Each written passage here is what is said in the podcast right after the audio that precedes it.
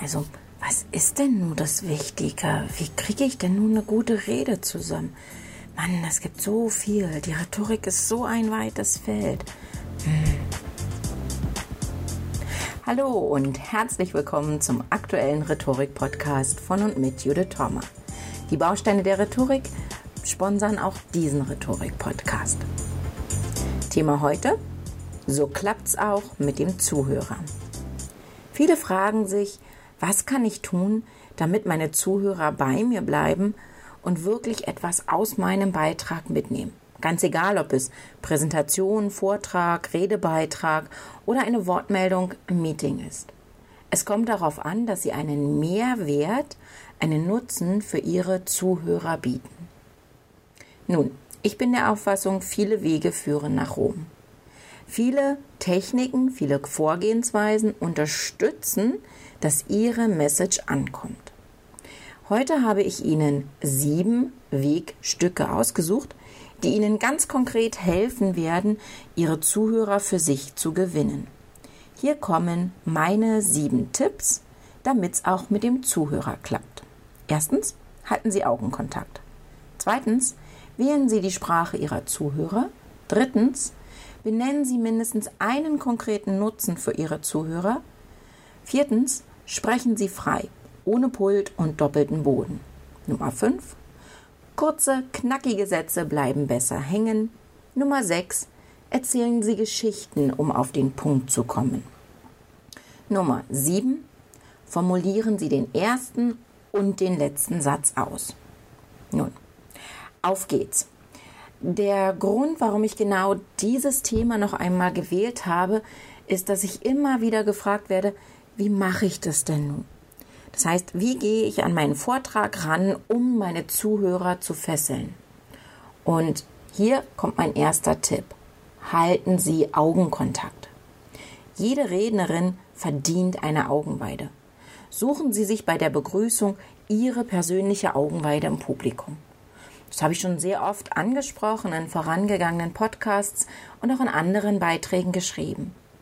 Die Augenweide das kann zum Beispiel eine liebe Bekannte sein oder der erste Mensch, der Ihnen an diesem Tag die Hand schüttelt oder eine Person, die Ihnen sehr sympathisch entgegentritt. Hauptsache, Ihre Augenweide zaubert Ihnen als Rednerin ein Lächeln auf die Lippen und spendet Ihnen als Sprechende Zuversicht und ein freundliches Gesicht. Nun Tipp Nummer zwei. Wählen Sie die Sprache Ihrer Zuhörer. Oft sprechen wir als Fachleute, als Experten über unser Thema. Das ist jedoch nicht immer das Thema unserer Zuhörer. Sprechen Sie als Redner daher immer in der Sprache Ihrer Zuhörer.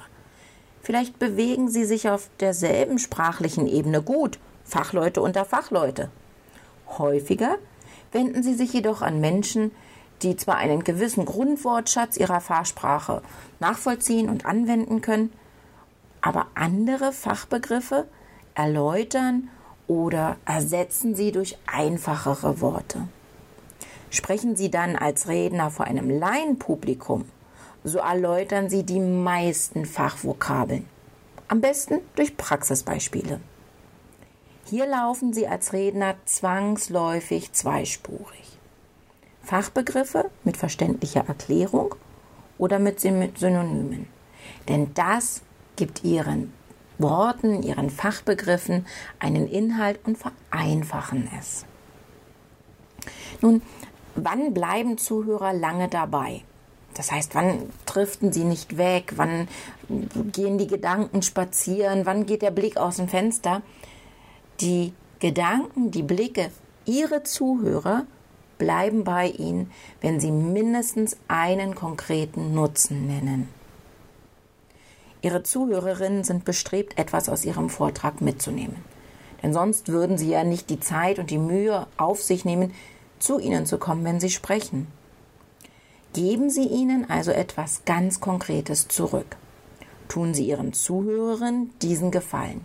Nennen Sie mindestens einen konkreten Nutzen, den Ihre Zuhörerinnen mitnehmen, wenn Sie, wenn Sie diesen sieben Vereinfachungsstrategien bei Ihrem nächsten Vortrag oder bei Ihrer nächsten Wortmeldung im Meeting beherzigen, verspreche ich Ihnen, dass Ihre Zuhörerinnen Ihnen leichter folgen werden. Also, immer schön konkret einen Nutzen nennen. Der Nutzen hier, Sie sprechen zuhörergerecht. Kommen wir nun zum nächsten Bereich. Ich sehe es vor allem in der Politik und auch bei anderen großen Wirtschaftstreffen immer wieder, dass sich gerade die Männer am Pult festhalten. Sie haben also einen doppelten Boden, durch den sie nicht durchfahren können. Weder nach vorne noch nach hinten oder nach unten. Mein Tipp? Sprechen Sie frei. Ohne Pult und ohne doppelten Boden. Jedes Pult, jeder Tisch stellt für einen Redner einen Widerstand dar. In der Widerstandsrhetorik geht es darum, Widerstände zu minimieren, den direkten Zugang zu ihren Hörern zu gewinnen. Deshalb empfehle ich Ihnen, sprechen Sie frei. Ohne Pult und ohne Tisch erlangen Sie einen direkten Zugang zu Ihren Zuhörern. Sie zeigen damit Nähe, Offenheit und Mut, sich Ihrem Publikum zu stellen. Der nächste Tipp. Kurze, knackige Sätze bleiben besser hängen.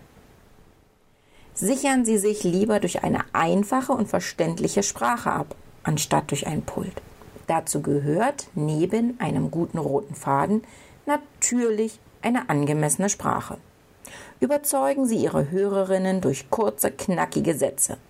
Hauptsätze mit einem Verb und einem Subjekt wirken am besten. Aktive Verben und farbenfrohe Adjektive Aktive Verben und farbenfrohe Adjektive beleben ihre Sprache. Sie formen im Kopf ihrer Zuhörerinnen Bilder. Bilder verknüpfen sich leichter mit Gefühlen. Damit entstehen engere Bindungen zwischen ihren Worten und den Erfahrungen ihrer Hörerinnen. Nun, der nächste Punkt hat mich gerade in dieser Woche sehr intensiv selbst beschäftigt. Wie können wir Dinge, die uns selbst sehr treffen oder die uns sehr nahe gehen, auf den Punkt bringen. Mein Tipp? Erzählen Sie Geschichten, um auf den Punkt zu kommen. Eine besonders gute Geschichte kreuzte letzte Woche meinen Weg. Pünktlich zu einer Anfrage, ob ich einen Workshop für den Ausgleich von Fahrtkosten und Übernachtung halten würde, erreichte mich diese Nachricht. Nun, eine Analogie dieser Geschichte war fast meine eigene Antwort. Hier ein kleiner Zeitungsausschnitt, den ich Ihnen jetzt vorlese. Eine Anfrage. Wir sind ein kleines Restaurant und suchen Musiker, die gelegentlich bei uns musizieren, um bekannt zu werden. Wir können zwar keine Gage zahlen, aber wenn die Sache gut funktioniert und die Musik bei unseren Gästen gut ankommt, können wir an den Wochenenden auch Tanzveranstaltungen machen. Sollten Sie also daran interessiert sein, Ihre Musik bekannt zu machen, melden Sie sich bitte bei uns. Die Antwort, die die Musiker in diesem Fall schrieben, war folgende. Wir sind Musiker und wohnen in einem ziemlich großen Haus. Wir suchen ein Restaurant, das gelegentlich bei uns Catering macht, um bekannt zu werden. Bezahlen können wir nichts, aber wenn die Sache gut funktioniert und das Essen schmeckt, dann könnten wir das regelmäßig machen. Es wäre bestimmt eine richtig gute Reklame für Ihr Restaurant. Bitte melden Sie sich bei uns. Der Autor dieses Beitrages ist mir unbekannt, aber ich habe dieses Fundstück bei Facebook aufgegabelt. Es kommt immer darauf an, was wir sagen wollen und wie wir es sagen wollen. In meinem Beispiel hat diese Anekdote, dieses Gleichnis mir sehr geholfen, meinen eigenen Punkt noch einmal deutlich zu bringen. Wer mich buchen will, der muss dafür investieren. Zeit, Geld und Interesse. Nun kommen wir zu meinem letzten Tipp für den heutigen Rhetoriktipp. Formulieren Sie den ersten und den letzten Satz aus. Der erste Eindruck zählt, das ist vielen bekannt, der letzte Eindruck aber bleibt. Gern bediene ich mich dieses Zitates, denn es trifft den Nagel auf den Kopf. Viele Redner verschwenden eine Menge Zeit und Energie und Aufmerksamkeit auf den ersten Satz, auf die Eröffnung ihrer Redebeiträge. Wenigen Rednern ist jedoch bewusst, dass der letzte Satz am meisten in Erinnerung bleibt. Nutzen Sie die Aufmerksamkeit Ihrer Hörer und setzen Sie hier das i-Tüpfelchen Ihrer Rede. Benennen Sie eine spezifische Handlung, die Ihre Hörer als nächstes absolvieren sollen. Schicken Sie sie mit einem handfesten Auftrag aus Ihrer Rede heraus. Zum Beispiel abstimmen, wählen, bewerten, aktiv werden, umsetzen, veranlassen, weiterleiten, erzählen, berichten, dagegen sprechen. Ihre Handlungsaufforderung muss sich auf Ihre Rede beziehen, in der Sie spezifische Entscheidungshilfen leisteten, mit denen nun Ihre Zuhörer aktiv werden. Ich schließe meinen heutigen Rhetorik-Podcast mit zwei Aktionen, mit zwei Aufrufen an Sie. Zum ersten überprüfen Sie vor Ihrer nächsten Rede, ob Sie diese sieben Grundlagen guter Rhetorik beherzigen. Verstehen Sie diesen Beitrag als Checkliste. Pinnen, drucken oder spielen Sie sich diese Checkliste auf Ihr Telefon. So haben Sie es für Ihre nächste Vorbereitung immer parat. Mein zweiter Aufruf ist an die Internet-User unter Ihnen gerichtet. Spread the word. Gefällt Ihnen dieser Rhetorik-Podcast? Dann empfehlen Sie ihn bitte weiter. Einer einzelnen Person oder Ihres Netzwerkes. Dafür bedanke ich mich herzlichst und sage auf Wiederhören. Bis zum nächsten Mal. Ihre Kommentare sind mir wie immer in der Mediathek bzw. auf dem Rhetorik-Blog herzlich willkommen. Besonders freue ich mich immer, wenn meine Podcast-Hörer mich kontaktieren, sei es bei Sing, bei Google Plus oder auf Twitter. Der persönliche Austausch mit Ihnen liegt mir sehr am Herzen. Ihre Empfehlung ist bei mir im Herzen sehr gut angekommen. Ich sage Dankeschön und auf Wiederhören. Bis zum nächsten Rhetorik-Podcast. Es sprach für Sie Ihre Judith Thormer von den Bausteinen der Rhetorik. PS, Sie treffen mich auch auf der Messe Personal Nord in Hamburg.